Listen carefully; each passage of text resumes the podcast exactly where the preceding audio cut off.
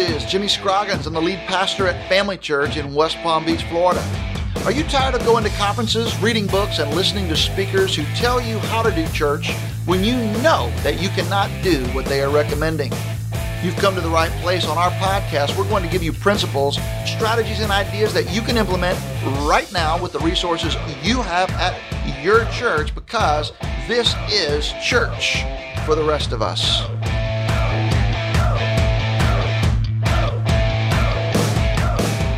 Hey, Jimmy Scroggins here, and we're talking about bivocational church planting. We've got another one of our family church pastors here in studio. His name is Jimmy Muir. In order to be one of the best pastors at Family Church, your name should be Jimmy. Jimmy's been here at Family Church a lot longer than I have. He met his wife here, his parents go to church here, his in laws go to church here, his kids go to church here. Jimmy, why don't you tell our listeners a little bit about yourself, your family, and your connection to Family Church. Yeah, I would be glad to. So, I started coming to Family Church back in the late 90s for the very spiritual reason uh, that there was a girl here that I liked. Yeah. And it worked out really, really well because we are now married and we All have right. we have two little boys. Now, wait a minute. Now, what how what grade were you when you started coming to Family Church because of Heather? Yeah, I was a freshman in high school when I started coming here. So, did she invite you, or you just kind of? No, no, no. That's not what happened chasing. at all. Yeah. So I knew some other guys that went here, and it just so happened that I, I came here under the disguise of I was coming with my buddies, but we know what was really happening. Okay, and you didn't marry any of your buddies. I did not marry any of my buddies. I would not be here today if I did. Yeah. So you married Heather, and then what happened? So we were married uh, after going to Palm Beach Atlantic University here, uh, right in West Palm Beach. We're both from South Florida. We were married, and, and now we have two boys.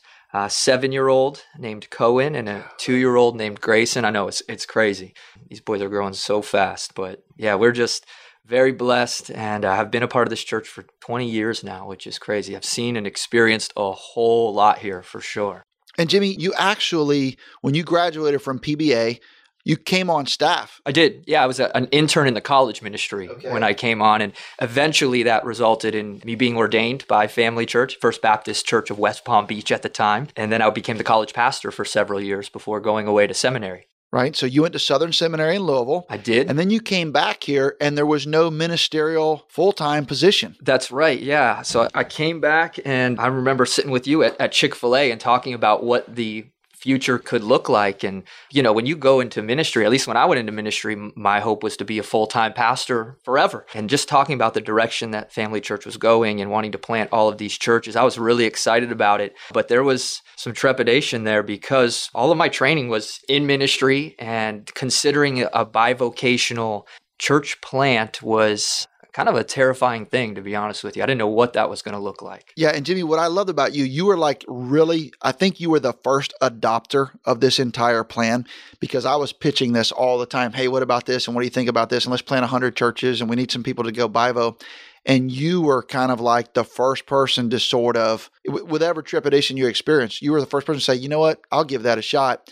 And then you ended up kind of, uh, you and your dad developed a business opportunity. Tell our listeners about that. Sure. So, uh, about the time I came back from Kentucky, my father had started a, a business out of his, his home. And eventually, he moved that business into a, a retail location and he needed some help. And so, I came on, on board early on with some of my other brothers and, and helped him with this business. And it just grew really fast. We ended up partnering with a franchising company. And now there's over a hundred of these locations across Yeah, and tell them the what world. you do. What's tell them the name of the company and tell them what you do. The name of the, the business is called Experimac, and uh, we deal all in pre owned Apple products. So the MacBooks, the iPhones, all of that. So we take them in, we, we certify them, recondition them, make them available for sale with a, a warranty, and it's it's just caught on quite a bit. And so that, now there's there's over 100 locations just in the U.S. alone. That's so is, amazing. It's, it's silly. I mean, It's, it's, so it's amazing what God has done, and and your dad and your mom's faithfulness to the Lord, and your faithfulness to the Lord. And I just you see God honoring that in your business. Now, so you end up going into the business. So what do you do? What were you doing with the business? How did Yeah, you so I- possibly help with your seminary degree? Yeah, I know. My so I, I did several things within within the business. Uh, ultimately, I ended up training franchisees. So we partnered with a, a franchising company called the United Franchise Group, who the, the president, founder, CEO uh, is a member of Family Church as well. So it's pretty awesome how that happened. But uh, ended up doing the training specifically for Experimac for new franchisees. And then I've just recently moved into a role with the franchising company as a whole, overseeing the marketing department there. So nothing I ever, ever imagined uh, just a couple of years ago. Right. But you know what, what I think is awesome is you made a commitment that you were going to try to make a living. And then you've tried selling cars, you've tried doing all kinds of things to make a living. And then this business took off. And then you showed such skill and you were so good at what you were doing. And now you've even been promoted out of your own company to, to, to working for uh, UFG in this other role. All right, now look, how did you actually come to the decision? You know, I think I'm going to go for this because you were an early adopter yeah. for us. How did you arrive at that decision? It's not as spiritual as you'd probably like. I mean, like I said before, I never intended to be a bivocational pastor. Like I didn't come out of seminary or school thinking, "Hey, this is the direction I'm I'm going to go."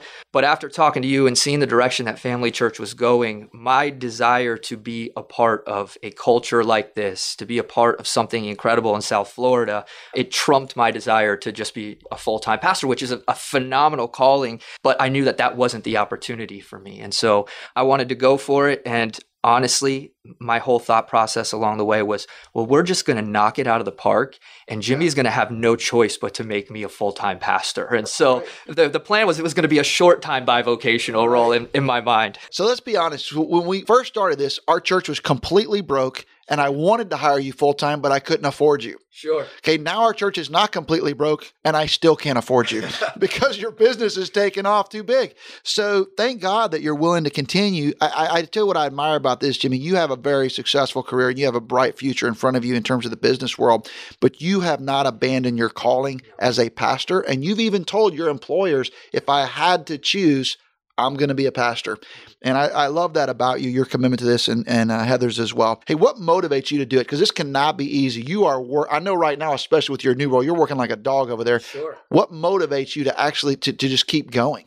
You know, I thought about that question and, and really the answer is I just, I can't not do it. And yeah. that's not the grammar I use on a Sunday morning in front of the congregation, but there's just something where I feel like God has given me some certain gifts and they're not for my benefit, they're for the benefit of the church. And whatever that looks like, I'm going to have to find a way to exercise those gifts for the good of the church.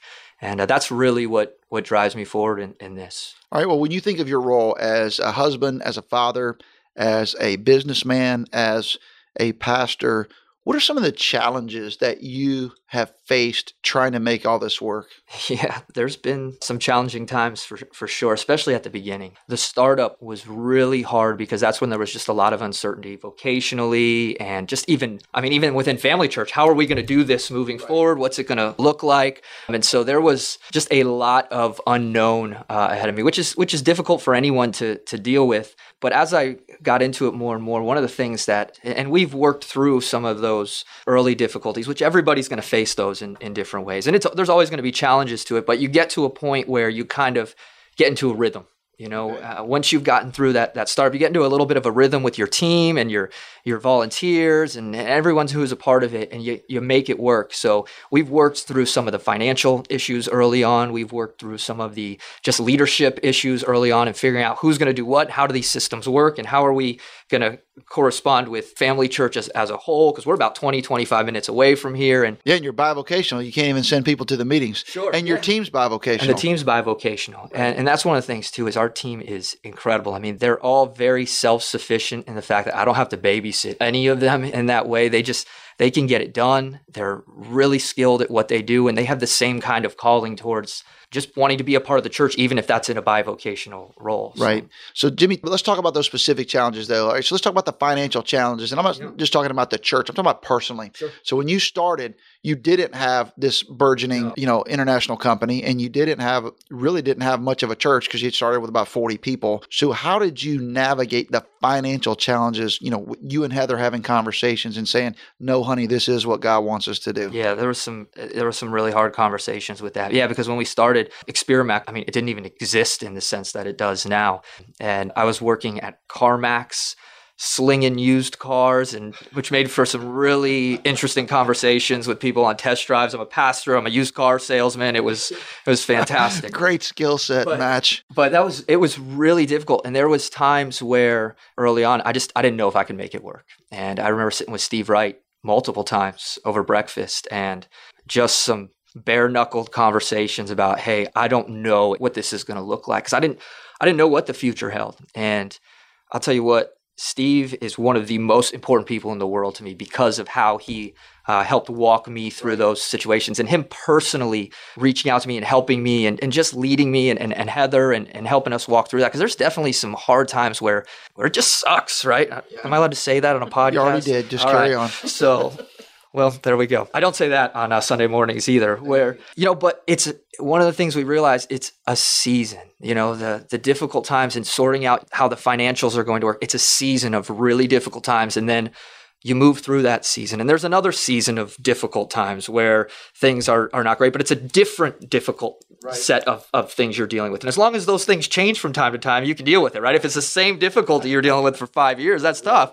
But it's one of those things where I went into it, I didn't know what the future was going to hold. I was trusting God as far as the financials of it go. He's been very good to our, our family uh, financially in that way. And I know that's not every situation for, right. for everyone, but I know that family church is not, I mean, you guys weren't hanging me out to dry or anything like that. I mean, you guys were walking with me all through this process, through the hard times. And then as things got good as well, I mean, we've just been arm in arm the, the whole time with all right, so Jimmy, you have the financial challenges. There's also got to be some uh, time challenges because you have a full time job and then you're trying to oversee a church. And you started a church with 40 people, but now you have you know over 300 people involved. You're you're in a building project right now. You're building a brand new sanctuary. You're redoing some kid space because you're growing so fast how can you possibly work this full time? I mean, you have a really pretty comprehensive job yeah. and also pastor the church. How can you do that? I had to learn early on how to get really good at just saying no. And there's just things that Family Church downtown can do because right. of the scope and the size of, of the campus that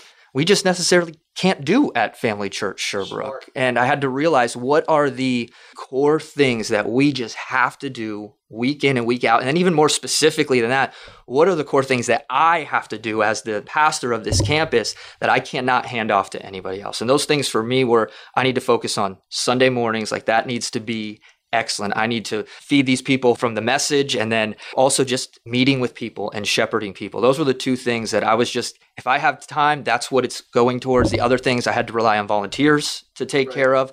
Some of those things we just don't do because right. we just Good. don't have the the capacity to do it. So I just had to get good at saying no, which at first was a little a little tricky because you you see all the great things that are happening everywhere else and you want all of it to happen. And it can't you've got to pick and choose a little bit. I think that's so wise because one of the things that i say to people all the time about bivocational is because people challenge me when i speak other places about this and they'll say you know you really can't do bivocational because how are you supposed to prepare a message and how are you supposed to counsel people and how are you supposed to do weddings and funerals and hospital visits and everything if you're bivocational? And my answer is exactly what you just said and i think you are a great model for this you just say no. If I'm a bivocational pastor, I don't try to do what a full time vocational pastor does. So, like you just talked about the downtown campus and the Sherbrooke campus, the downtown campus is staffed mostly by full time vocational people. It's thousands of people, whatever. Well, there's a whole different kind of a full service kind of a church going on downtown. When you have a bivocational team at Sherbrooke, it's not a full service church like that. So, you don't offer everything that everybody else offers. I know when you first started, you didn't have a youth group at all. Right. And you just, when people come with teenagers, you just said, hey, we don't have a youth group. And when people come say, hey, I need marriage counseling or whatever, if you choose to, you can do that. But you may just say, hey, listen, you might want to check downtown because we really don't have the capacity to do that. It's so wise for you to say, if I'm going to be bivocational, I'm not going to try to replicate what a full service, full time vocational pastor can do. And I think that is one of the best things that you have modeled for all of our bivocational pastors here uh, at Family Church and throughout South Florida. Now, we talked a little bit about this. Uh, what are some of the benefits of being bivocational? What, what are some of the things that you would say this is actually a help? Yeah, I would say one of the benefits of being bivocational is that you can't do everything. So that you know, there's, there there is some some benefit in in that. But really, there's so many from the sense of just flexibility um, as far as just my own uh, ability to choose where my time is going to be spent and how I can schedule that between my family and my work and and family family church as well. I think there's one of the main benefits of the bivocational is that you are almost forced to become a good leader in the sense of you really have to rely on your volunteers and your team. And if you cannot get your volunteers to pick up in certain areas and to lead certain things and to get on board, then you've got no chance. And so it, it's kind of an accelerated leadership training process, right. if, if you right. will. And we've been able to, to do that. You have so successfully. I mean, it's so amazing the number and the level of volunteers for a relatively small congregation and you have 300 or less and you have just mobilized these people and a lot of them are new sure. to your church some of them are new are new Christians. You know, one of the things too, Jimmy, that I know you won't say it this way, but let me let me speak from outside and you may want to respond. Okay. Is that if your primary income is not derived from the church, you don't feel the same kind of pressure when somebody at the church says, How come we don't do this and you got to do that? And how come you didn't? You're just kind of like, hey, man, I'm bivocational. I could.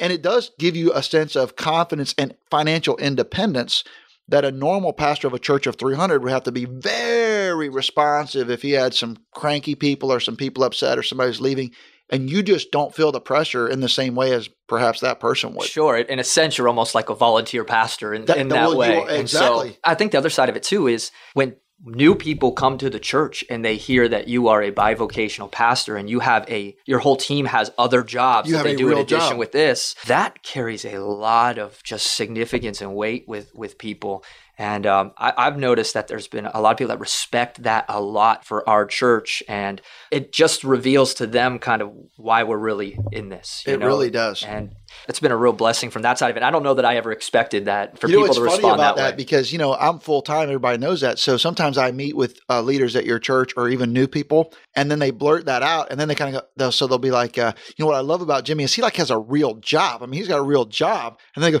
oh, I'm sure you have a real job too. I'm, like, I'm like, no, I know totally what you mean. And it really does, especially in the mind of, of a lot of men, it actually elevates your platform in their life because they feel like you kind of know what they're going through. Yeah.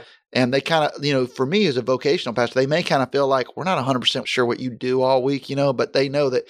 And so I think that's a very uh, powerful benefit. Hey, let's talk about the network. So you are not an independent bivocational church planter. We're involved in a network. What are some of the advantages for a bivocational pastor connecting with a network like Family Church? Yeah, I, I think there's there's so many. I would say Steve as well. Yeah, yeah, yeah, absolutely. I, I, would say two that really stand out for me is you know when we started this this church Sherbrooke, it's we were able to partner with a smaller church in the community, and and it was a great situation. But when someone pulls up to this small little country looking church on the back of a of a piece of property, and it looks about the size of their house they're not expecting a, a whole lot, right? It's going to be a nice small church experience, but the network allows them to come in and experience a level of excellence from the music to the presentation to even the bulletins that they receive when they come in, the hospitality. I mean, it allows us to present ourselves at a church at a, at a different level than we would be able to do if we were, you know, a, a much smaller church. And so that's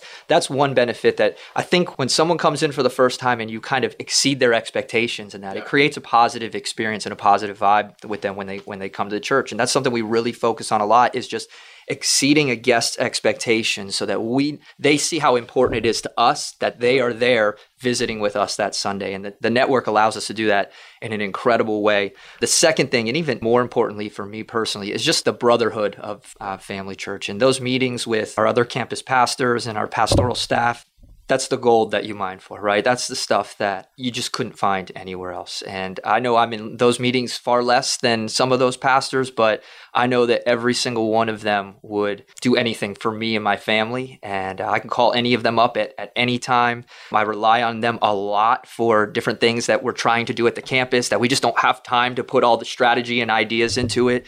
And so that side of it is invaluable. I mean, and it makes it so much fun too. I mean, it's just right. it's a great great You're culture, a, a, great place to be. Yeah, I just I love it. I wish I could be more involved in in that side of it even because it's incredible. Jimmy, one of the things that I love to see about you and our other team members, some of them are bivocational, part-time, co-vocational, however you want to say it, is you guys are not alone. So you are actually running with a group. If you need resources, you have access to them. You have access to coaching. And Jimmy, one of the things about you that is so unique though is you are a highly gifted communicator. I know our listeners at church for the rest of us can hear that just even in this podcast, the way that you speak and the way that you think about leadership and organizational culture is really, really, really powerful. And you're one of the best leaders in our church, bivocational, vocation, whatever.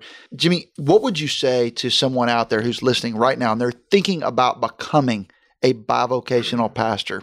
What advice would you give them? I would advise them to recognize the things that you have to do as a bivocational pastor that only you can do for the church.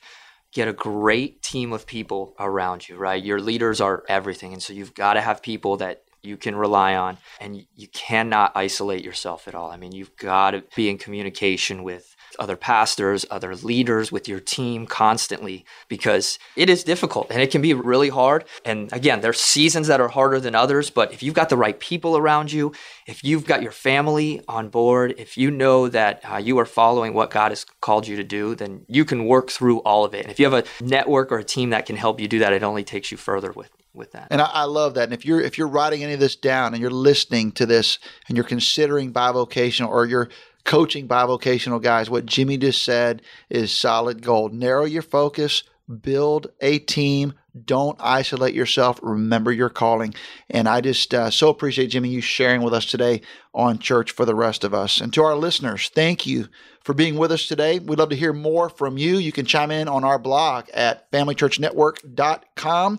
We're just a few weeks out from our Sharper conference. We'd love to see you in South Florida. It might be cold where you are, it's warm here. Come see us. We want you to be there. It's not too late to register. You can do it today. Sharperconference.com. We look forward to being with you again soon. Thank you so much for joining us on today's podcast. I'd love for you to follow me on Twitter at Jimmy Scroggins or check out FamilyChurchNetwork.com to chime in on our blog. We want your feedback on today's podcast. Plus, we want to know what you are doing because we want to learn from you too.